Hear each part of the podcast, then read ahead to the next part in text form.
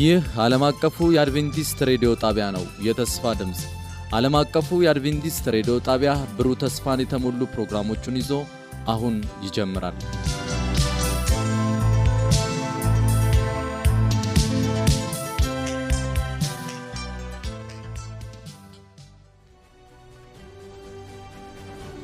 ከአሸናፊዎች በላይ የመነቃቃትና የመለወጥ የወንጌል ጥረት ፕሮግራም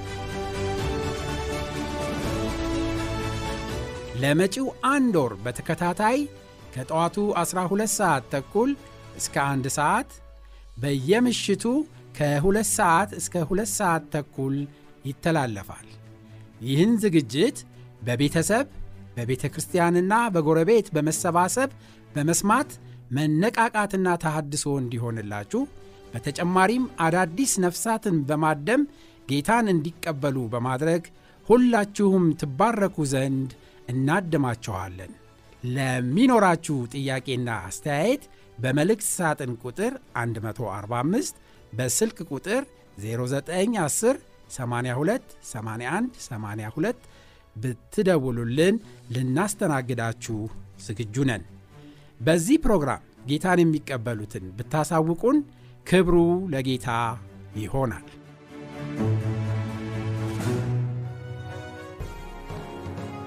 በጌታ የተወደዳችሁ የእግዚአብሔር ወገኖች እግዚአብሔርን ከእኛ ጋር ለማምለክ ወደዚህ ስፍራ የመጣችሁ እንዲሁም ደግሞ በየቤቶቻችሁ ሆናችሁ ይህንን ፕሮግራም የምትከታተሉ ሁላችሁንም በጌታችንና በመድኃኒታችን በኢየሱስ ክርስቶስ ስም ሰላም ማለት እወዳለሁ። እግዚአብሔር ለዚህ ሰዓት ስላደረሰን የእግዚአብሔር ስም የተመሰገነ ይሁን። እዚህ የተገኛችሁ ጌታ የባርካችሁ፣ በመምጣታችሁ ደስተኞች ነን። ብዙዎች በቤታቸውም ሆነው ይህንን ፕሮግራም እየተከታተሉ ነው ያሉት። ስለዚህ እግዚአብሔርን እናመሰግናለን።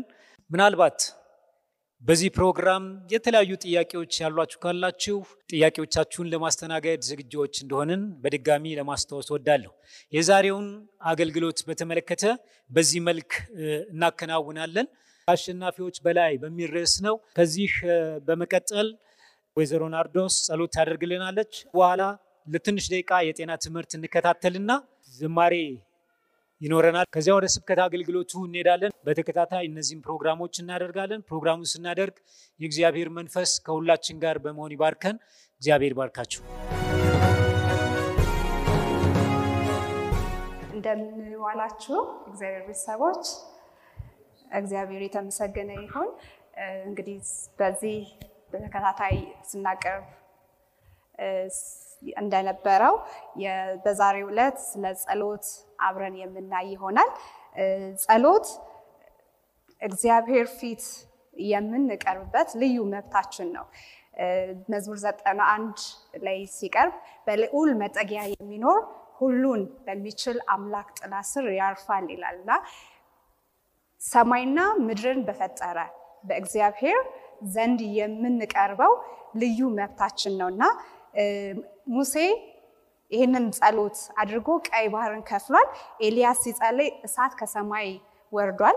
ዳንኤል ሲጸልይ መላእክት የአንበሶችን አፍ ዘግቷል እና መጽሐፍ ቅዱስ ለጸሎት መልስ ብዙ ልብ የሚነኩ ዘገባዎችን ይዟል። እግዚአብሔር ቃል ገብቶልናል። ማናቸውንም ነገር በስሜ ብትለምኑ እኔ አደርጋለሁ ይላል ዮሐንስ 14 ላይ። በእኔ ብትኖሩ ይላል ቃሎችን በእናንተ ቢኖሩ የምትወዱትን ሁሉ ለምኑ ይሆንላችኋል ይላል ዮሐንስ 15 ላይ። የክርስቶስ የቅርብ ወዳጆች መሆን ይጠበቅብናል። ሁለተኛው ደግሞ በእግዚአብሔር መታመናችንን መቀጠል አለብን።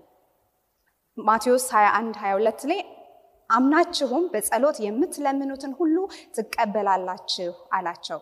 ማመን በአምላካችን ሁሉ ቻይነት ላይ ብቻ እንጂ በእኛ በራሳችን ብቃት ላይ አለመደገፍ፣ በእግዚአብሔር ብቁነት ላይ መደገፍን ያስቀምጥልናል። እምነት ከጎደለን አምላካችንን ብንጠይቅ እምነትን ሊሰጠን ይችላል። ሶስተኛው ነጥብ የእግዚአብሔርን ፈቃድ በእርጋታ መጠበቅ አንደኛ ዮሐንስ ምዕራፍ 5 14 ላይ በእርሱ ዘንድ ያለን ድፍረት ይህ ነው፣ እንደ ፍቃዱ አንዳች ብንለምን ይሰማናል ይላል። እግዚአብሔር እኛን ሊያስተምረን አንዳንዴ ሊያዘገይ ይችላል። በጸሎት በኩል ራሳችንን ከሱ ጋር እንድናቆራኝ መልሶቻችንን ሊያዘገይ ይችላል፣ ወይ ደግሞ አይሆንምም የሚል ምላሽ ልናገኝ እንችላለን። በዚህ ሁሉ ግን የእግዚአብሔርን ፈቃድ ለመጠየቅ ራሳችንን ለመጠበቅ ራሳችንን ዝግጁ ማድረግ ነው። አራተኛው እግዚአብሔርን በትዕግስት መጠበቅ ነው። በመዝሙር አርባ ቁጥር አንድ ላይ ቆይቼ እግዚአብሔርን ደጅ ጠናሁት፣ እርሱም ዘንበል አለልኝ፣ ጩኸቴንም ሰማኝ ይላል። አይኖቻችንን ከእግዚአብሔር ላይ አለማንሳት እሱ እስኪመልስልን ድረስ። አምስተኛው ነጥብ ከማናቸውም ኃጢአት ጋር አለመጣበቅ በመዝሙር 66 18 በልቤስ በደልን አይቼ ብሆን ጌታ አይሰማኝም ነበር ይላል። ስለዚህም እንደ ፍቃዱ እንዲመልስልን እግዚአብሔርን ከኃጢአት የራቅን እንድንሆን ያስፈልጋል። ስድስተኛው የእግዚአብሔርን ኃይል ሀልዎት መናፈቅ በማቴዎስ አምስት ስድስት ላይ ጽድቅን የሚራቡና የሚጠሙ ብፁዓን ናቸው ይጠግባሉና ይላል። ሰባተኛውና የመጨረሻው በጸሎት መጽናት ሁሉንም ፍላጎቶቻችንን ተስፋዎቻችንንና ህልሞቻችንን ለእግዚአብሔር እናቅርብ። የተለዩ ጸጋዎችንና እርዳታዎችን ስንፈልግ እርሱን እንጠይቅ። ከእግዚአብሔር መልስ አንድ ነገር እስክንሰማ ድረስ ፍለጋችንን እና ማዳመጣችንን እንቀጥል። እግዚአብሔር ይባርካችሁ።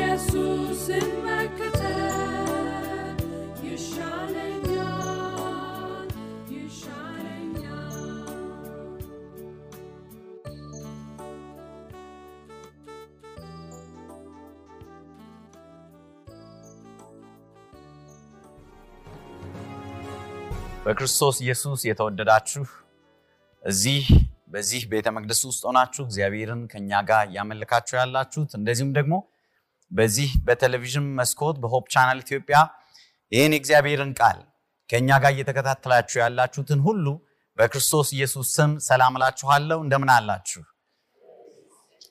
እግዚአብሔር ስሙ የተመሰገነ ይሁን። አም፣ ለ14 ቀናት ከአሸናፊዎች በላይ በሚል ርዕስ የእግዚአብሔርን ቃል አብረን እያጠናን እንገኛለን። ስለዚህ እናንተም እንደዚሁም ደግሞ ጎረቤቶቻችሁን እየጋበዛችሁ ይህን ቃል እንዲሰሙና ወደ እግዚአብሔር እንዲመጡ እንድትጋብዟቸው በእግዚአብሔር ፍቅር ጋብዛችኋለሁ። ዛሬ ከእግዚአብሔር ቃል አብረን የምናጠናው አርዕስቱ እድን ዘንድ ምን ማድረግ አለብኝ ይላል። እድን ዘንድ ምን ማድረግ አለብኝ? ደህንነት በምንልበት ጊዜ መጽሐፍ ቅዱሳችን ስለ ደህንነት ምን ይላል የሚለውን ነው እያየን ያለ ነው። ስለ እግዚአብሔር አምላክ ብለን እንኳን ስንጠራ ብዙ ሰዎች የተለያዩ አማልክትን አምላክ እያሉ ይጠራሉ። እኛ ግን ስለ ደህንነት ስናወራ እንደዚሁም ደግሞ ስለ አምላክ ስናወራ በዚህ በመጽሐፍ ቅዱስ በእግዚአብሔር ቃል ውስጥ ስለተገለጠው አምላክ ነው የምናወራው። ምክንያቱም ይህ ቃሉ የሁሉ ነገር መስፈርታችን ነው። መጽሐፍ ቅዱስ የሁሉ ነገራችን ልኬት ነው። ብዙ ግራ መጋባቶች ይኖራሉ ስለ አምላክ ማለት ነው። የማያድኑ በተለያየ መልኩ የሚገለጡ ጣዖታትንም ሰዎች አማልክት ይሏቸዋል። ነገር ግን እንደዚሁም ደግሞ ስለ መዳን የተለያዩ መላምቶችና ንድፈ ሐሳቦች አሉ። ቅድም እንዳልኩት ግን መጽሐፍ ቅዱሳችን ግልጽ አድርጎ የሚያስቀምጠው ስለ መዳን መንገድ አለ። ቅድም የተነበበውን ከእግዚአብሔር ቃል ላይ ራእይ ምዕራፍ 7 ቁጥር 10ን በማንበብ ይህን ቃል ወደ ማጥናት እንሄዳለን። እንዲህ ይላል፣ ማዳን በዙፋኑ ላይ የተቀመጠው የአምላካችንና የበጉ ነው ይላል።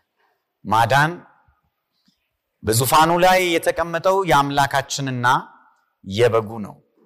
ጸሎት አድርጌ ወደዚህ ቃል ጥናት እንገባለን። እንጸልይ። አምላካችን እግዚአብሔር ሆይ ኃይል ያንተ ብቻ ነው፣ ድል ያንተ ብቻ ነው፣ ማዳንም ያንተ ነው። እግዚአብሔር አምላክ ማዳንህን እንድንረዳ ወደ ማዳንህ መንገድ ፍጹም እንድንገባ ጸጋህ ይብዛልን። ጌታ ይህን ቃል የሚሰማ ሰው ሁሉ ወደ ማዳንህ ይምጣ፣ ከጥፋት ያምልጥ። እግዚአብሔር አምላክ እለምንሃለው ለማናችንም ምስክር የመጥፊያ ምስክር እንዳይሆንብን የመዳን ምክንያት እንዲሆንልን ቃልህን ባርክልን። እነሆ ቃልህን ሳካፍል መንፈስ ቅዱስህ በሙላት ይውረሰኝ። ክብር ደግሞ ለአንተ ስም ብቻ ይሁን። በጌታ በኢየሱስ ስም ለመንህ፣ አሜን። ወገኖቼ እንዳልኩኝ ማዳን በዙፋኑ ላይ የተቀመጠው የአምላካችን የእግዚአብሔር ነው። እንደዚሁም ደግሞ የበጉ የተሰቀለው የሞተው የበጉ ነው ማዳን። ብዙ ሰዎች ለመዳን ምን ማድረግ አለብህ፣ ምንድን ነው የሚጠበቅብህ ብላችሁ ብትጠይቁት ጥሩ ስራ መስራት፣ መልካም ባህሪ ማሳየት፣ አለመስረቅ፣ አለማመንዘር፣ እነዚህ እነዚህ ነገሮች ከሰራ ሰው መንግሥተ ሰማያት ቀጥ ብሎ ይገባል ብለው ነው የሚመልሱት። እነኚህ መልካም ስራዎች ጥሩ ናቸው። ነገር ግን ወገኖቼ ለመዳን በቂ አይደሉም። መንግሥተ ሰማያት ለመግባት በቂ አይደሉም። አንዳንዱ ካልሰረኩኝ፣ ካልገደልኩኝ፣ ካልዋሸሁኝ መንግሥተ ሰማያት መግባት እችላለሁ፣ ምንም ችግር የለብኝም ብሎ ያስባል። መልካም ባህሪ ካለኝ ሰማያት የኔ ነው ብሎ ያስባል። ወገኖቼ እነኛ ሁሉ መልካም ናቸው፣ ነገር ግን አያድኑ። ቤተ ክርስቲያን ከሄድን አስራትን ከመለስን መባን ከሰጠን እነኚህ በቂ ናቸው፣ መንግሥተ ሰማያት እገባለሁኝ ብሎ ሊያስብ ይችላል ሰው። ነገር ግን በቂ አይደሉም። አንዳንዱ ደግሞ ከሌላ ሰው ጋር ራሱን ያወዳድርና የተሻለ ህይወት አለኝ፣ እንደ ከሌ አልሰርቅም፣ እንደ ከሌ አልጠጣም፣ እንደ ከሌ አላመነዝርም። ስለዚህ ከእርሱ ጋር ስተያይ መንግሥተ መግባት አለብኝ ብሎ ራሱን ከሌላ ሰው ጋር ያነጻጽራል። መልካም ነው ጥሩ ህይወት መኖር፣ እግዚአብሔርም የሚጠብቀው ነገር ነው። ነገር ግን በስራችን መንግሥተ ሰማያት መግባት አንችልም፣ በቂ አይደሉም። አባቴን አንድ ጊዜ ባባ በእግዚአብሔር ማመን አለብህ፣ በክርስቶስ ማመን አለብህ፣ ካልሆነ ማንም አይድንም አልኩት። ለምን አለኝ። ሁላችንም ኃጢአተኞች ነን ብዬ ስለው እኔ ምንም ኃጢአት የለብኝም አለኝ። ምን አጠፋው አለ። አልሰርቅ፣ አልዋሽ፣ አላጭበረብር፣ የሰውን ነገር አልፈልግም። ምን እኔ ምንም ኃጢአት የለብኝም አለኝ። ብዙ ሰው እንደዛ ነው የሚያስበው። ስለማይሰርቅ ክፉ ነገር ስለማያደርግ መንግሥተ ለመግባት ብቁ የሆነ ይመስለዋል። ነገር ግን የእግዚአብሔር ቃል እንዲህ ይላል በኢሳያስ ምዕራፍ 64 ቁድ- ቁጥር 6 ላይ ወገኖቼ ሁላችን እንደ ርኩስ ሆነናል፣ ጽድቃችንም ሁሉ እንደ መርገም ጨርቅ ነው ይላል። ለምን እንደሆነ ታውቃላችሁ? አብዛኛውን ጊዜ የምናደርጋቸው ነገሮች ከራስ ጥቅም ለመታየት ከመፈለግ ትኩረት ለመሳብ ከመፈለግ የሚመነጩ ነገሮች ናቸው። እከሌ ለድሃ ይህን ያክል ሺህ ብር ሰጠ፣ እከሌ ለድሆች ይህን ያክል ሚሊዮን ገንዘብ ለገሰ ተብሎ ሲነገር መልካም ነው እንደዛ ማድረጋቸው። ነገሩን ግን በጥልቀት ስታጠኑ እውነት ለመናገር እግዚአብሔርም ሰውን በሚያውቀው ብዙዎች ሁሉም ባይሆኑ ወይ ከምፐኒያቸው በደንብ እንዲተዋወቅ ስለሚፈልጉ ነው ወይ ደግሞ በመንግስት ፊት ጥሩ ትኩረት ለማግኘት ነው ለወደፊት ሁኔታዎችን ለማመቻቸት ነው ወይም ደግሞ ጥሩ ስም ዝና አግኝተው እከሌ እንዲያደረገ ለመባል ነው። ወገኖቼ መዳናችን የስራችን ሽልማት አይደለም። ምክንያቱም ቅድም እንዳልኩኝ የምናደርጋቸው ነገሮች በሙሉ በራስ ወዳድነት፣ በኃጢአት፣ በትዕቢት የተላወሱ ናቸው። እግዚአብሔር ደግሞ ልብን ሁሉ ይመረምራል። መዳን በሰው አይቻልም። ግን የሰው ልጅ ምንድን ነው መዳን የሚያስፈልገው? ለምንድን ነው መዳን የሚያስፈልገው? ምክንያቱም ሰው ሁሉ ከእግዚአብሔር ተለይቶ ስለነበረ ነው። ጠፍቶ ስለነበረ ነው። ብዙ ሰዎች በተለይ የተማሩ ታላላቅ የሚባሉ መንግስታት፣ ነገስታት የሚያስቡት በምድራችን ላይ ዴሞክራሲ ከሰፈነ ሁሉ ነገር ሰላም ይሆናል፣ ሁሉ ነገር የተሟላ ይሆናል ብሎ ያስባሉ። ወገኖቼ ዴሞክራሲ የሁሉ ነገር መፍትሄ ሊሆን አይችልም። የኃጢአት ነገር ከዛ በላይ ዴሞክራሲ ከግሪክ ፈላስፋዎች ዘመን ጀምሮ እየተለፈፈ እየተነገረ ይገኛል። ለሰው ልጅ ችግር ግን መሰረታዊ መፍትሄ ሊሆን አልቻለም።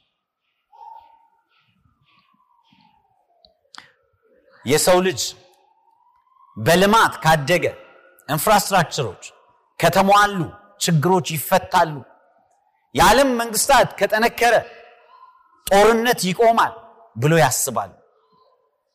ታላላቅ የዓለማችን ሳይንቲስቶች በሀያኛው ክፍለ ዘመን የነበሩ እነ አልበርት አንስታይን አቶሚክ ቦምብ እንዲሰራ አስተዋጽኦ ካደረጉ በኋላ ጀርመኖች መጀመሪያ የአቶሚክ ቦምብ ኖሯቸው ዓለምን እንዳያጠፉ እነሱ ደግሞ አሜሪካን ረድቶ የአቶሚክ ቦምብ ከተፈበረከ በኋላ የሚያመጣውን ጉዳት ካዩ በኋላ እንደዚሁም አንድ መንግስት ተነስቶ ሌላውን ህዝብም ለመጨረስ እንደሚችል ካዩ በኋላ የዓለም መንግስታት እንዲቋቋም ሰላም በምድር ላይ እንዲወርድ ሞከሩ። የሚገርመው አልበርት አንስታይን ልክ ከመሞቱ ከጥቂት ወራት በፊት እንዲህ ሲል ተናገረ። አንድ ሰው ጠየቀው፣ የዓለም መንግስታት እንዲቋቋም ሰላም እንዲወርድ ብዙ ጥራችኋል፣ ነገር ግን ችግሮች፣ ጦርነት የሚቆም ይመስልሃል ብለው ጠየቁት። ሰው እስካለ ድረስ ሁሌ ጦርነት ይኖራል አለ። የሚገርም ነው። መጀመሪያ በዛ መልኩ ይቆማል ብሎ አስቦ ነበር። ግን በኋላ ላይ ነገሮቹን ሲያይ ሲመለከት ሰው እስካለ ድረስ ጦርነት ይኖራል አለ። ስለዚህ ወገኖቼ ሰው እግዚአብሔር ካልረዳው እግዚአብሔር ካልደረሰለት የጠፋ ነው፣ ከእግዚአብሔር የተለየ ነው። ሮሜ ምዕራፍ 3 ቁጥር 23 ለዚህ ነው ሁሉም በድለዋል የእግዚአብሔርም ክብር ጎሏቸዋል የሚለው። ከሁሉ ችግራችን በስተጀርባ ያለው ችግር ኃጢአት ነው ወገኖቼ። ወደንም ጠላንም ተቀበልንም አልተቀበልንም ከሁሉም ችግሮቻችን በስተጀርባ ያለው ችግር ኃጢአት ነው። አንድ ሰው አንድ ጊዜ Time of London የሚባል መጽሔት ላይ ለመጣው ጥያቄ እንዲህ ሲል መለሰ። ጥያቄው እንዲህ ይላል፣ ምድራችን ለምንድን ነው ችግር ውስጥ የምትገኘው? ትልቁ የምድራችን ችግር ምንድን ነው የሚል ነበር ጥያቄው። አንድ የታወቀ ጸሐፊ እንዲህ ብሎ በአንድ አረፍተ ነገር መለሰ፣ እኔ ነኝ አለ። እኔ ነኝ። ነገሩ አስቂኝ ነበር፣ ነገር ግን እውነት ነው፣ መጽሐፍ ቅዱሳዊም ነው። የዓለም ችግር ሰው ነው፣ ኃጢአት ነው፣ ኃጢአት ነው። በሮሜ ምዕራፍ 3 ቁጥር 10 ላይ ደግሞ ማንም ጻድቅ የለም አንድስ እንኳን የለም ይላል። ማንም ጻድቅ የለም፣ ሁሉም በድለዋል። ወገኔ ራስህን ማዳን አትችልም። በፍጹም ልትሞክር ትችላለህ። ጥሩ ለመሆን ትሞክር ይሆናል። ራስህን ግን ማዳን አትችልም። የተለያዩ ሃይማኖቶች የተለያዩ መፍትሄዎችን ያስቀምጣሉ። እንዲህ ካደረግ በቀን ይህን ያክል ከጸለይክ፣ ወደዚህ ስፍራ ከሄድክ፣ እንዲህ ካደረግ ትድናለህ ይላሉ። እነኛ ሁሉ ለመዳን በቂ አይደሉም። ብዙ ሰዎች ደግሞ ሌላ ፍልስፍና አላቸው። የትኛውም መንገድ ላይ ሁን፣ የትኛውም ሃይማኖት ተከታይ ሁን፣ መጨረሻ ላይ ትድናለህ ብለው ያስተምራል። ይህም መሰረታዊ የሆነ የሰይጣን የሐሰት ትምህርት ነው። መጽሐፍ ቅዱሳችን ግልጽ ነው የሚናገረው፣ ማዳን በአንድ መንገድ ብቻ ነው፣ ብዙ የመዳን መንገዶች የሉም ይላል። መዳን ደግሞ የእግዚአብሔር ነው። የሰው መልካም ስራው አያድነውም። የሰው መልካም ሃይማኖቱም አያድነውም። እንድን ዘንድ ወገኖቼ ይህን ደግሜ ደጋግሜ እናገራለሁ፣ መዳን የእግዚአብሔር ብቻ ነው። መዳን የጀመረው የመነጨው ሐሳቡም የመጣው ከእግዚአብሔር ነው። ስለዚህ ሰው ራሱን በምንም መልኩ ሊያድን አይችልም። የሚያድን እግዚአብሔር ነው። ደህንነታችን ደግሞ የተፈጸመው በክርስቶስ ኢየሱስ ነው። ራእይ ምዕራፍ 7 ቁጥር 10 እንደሚናገረው ማዳን የአምላካችን ነው ይላል። ሁለተኛው ነጥብ ደግሞ ማዳን የበጉ ነው ይላል።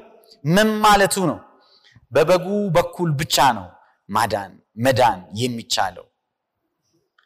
ዋናው መልእክት በመጽሐፍ ቅዱሳችን ውስጥ እምብርት ኢየሱስ ክርስቶስ እርሱም የተሰቀለው ነው የመዳን መንገድ ብሎ ያስተምራል። በአንደኛ ቆሮንቶስ ምዕራፍ አንድ ላይ ስንመለከት እንደዚሁም ደግሞ በዮሐንስ 17 3 ላይ እውነተኛ አምላክ የሆንከውን አንተንና የላከውንም ኢየሱስ ክርስቶስን ያውቁ ዘንድ ይህች የዘላለም ሕይወት ነው ይላል። ሰዎች የዘላለም ሕይወት እንዲያገኙ ከተፈለገ ሌላ መንገድ የለም፣ ኢየሱስ ክርስቶስን ማመን ነው። በአንደኛ ቆሮንቶስ ምዕራፍ አንድ ላይ ጳውሎስ እኔ በጣም ወደውን ጥቅስ እንዲህ ሲል ጻፈ። አይሁድ ምልክት ይለምናሉ፣ ግሪኮች ደግሞ ጥበብ ይሻሉ፣ ሁሌ ይፈላሰፋሉ። እኛ ግን የሞተውን ኢየሱስ ክርስቶስን እንሰብካለን አለ። ምክንያቱም እርሱ የመዳን መንገድ ነው። ይህ ስብከታችን ሞኝነት የሚመስለው ስብከት ደግሞ ለአይሁድ ማሰናከያ ነዋል፣ አያምኑበትምና ማሰናከያ ነዋል። ለአሕዛብ ደግሞ በፍልስፍና ለሚያምኑት ለእነርሱ ደግሞ ሞኝነት ነው አለ። ነገር ግን በእርሱ ለሚያምኑት የእግዚአብሔር ጥበብ ነው መዳንም ነው ይላል። ክብር ለእግዚአብሔር ይሁን። መዳን በማንም የለምና ይላል መጽሐፍ ቅዱሳችን። ስለዚህ ወገኖች ያለ ክርስቶስ የሚታሰብ ድነት የለም። ምክንያቱም እርሱ ነው በመስቀል ላይ ኃጢአታችንን ዋጋውን የከፈለው። ብዙ ሰዎች ክርስቶስ ኢየሱስ ነው የሚያማልደን ስንል በጣም ያማቸዋል፣ ያናድዳቸዋል። ኢየሱስ ክርስቶስን አምላክነቱን የካድን ወይም ደግሞ ቦታውን ዝቅ ያደረግን መስሎ ይታያቸዋል። እውነቱ ግን እርሱ አይደለም ወገኖች። ጌታ ኢየሱስ ከሰማይ ላይ የአባቱን ጎን ትቶ ሲመጣ አምላክነቱን ጥሎ አይደለም።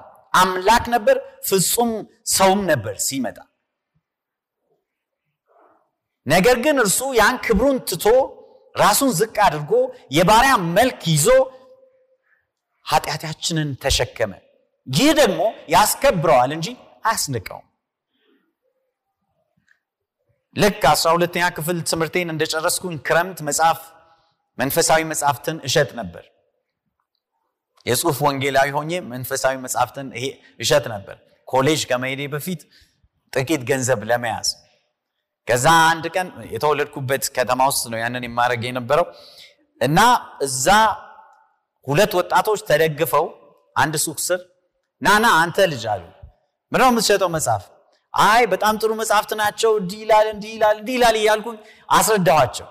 እስቲ አንተ አለኝ እና አንዱን ተቀብሎኝ አየው ከዛ ጥያቄ ጠየቀኝ። አንድ ጥያቄ ነው የምጠይቅ ማርያም ታማልዳለች ወይስ አታማልድም አለኝ። ከዛ በኋላ እንዲቀና ብዬ መጽሐፍ ቅዱስ የሚለው ኢየሱስ ክርስቶስ ያማልዳል አልኩት። ከዛ በኋላ በጣም ተናደደና ቀስ ብሎ ጠጋ ብሎ ምን እንደሚነግረኝ ምን ይነግረኛል ብዬ ነበር የምጠብቀው በጥፊ አጮልኝ እግዚአብሔር ይቅር ይበል ብዬ ሮጬ ሄድኩኝ። ሄድ ከዚህ አለኝ እንዳትቆም እዚህ ብዙ ሰው ኢየሱስ ያማልዳል ሲባል ያመዋል።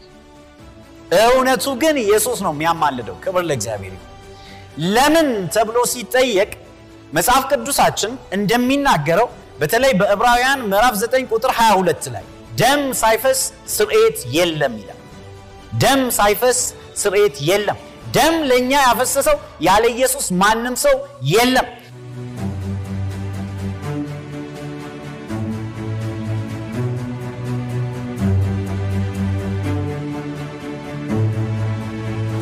በነበረን ቆይታ እንደተባረካችሁ ተስፋ እናደርጋለን። ቀጣዩን ክፍል ይዘን እንደምንቀርብ ቃል እንገባለን። ለሚኖራችሁ ማንኛውም አስተያየት የስልክ መስመራችንን 0115511199 የውስጥ መስመር 242 ወይም 243ን መልእክት ሳጥን ቁጥራችንን ዓለም አቀፍ አድቬንቲስት ሬዲዮ የፖስታ ሳጥን ቁጥር 145 አዲስ አበባ በማለት ደውሉልን ጻፉልን ስንል ልናስተናግዳችሁ በደስታ በመጠባበቅ ነው። ጌታ ኢየሱስ ይባርካችሁ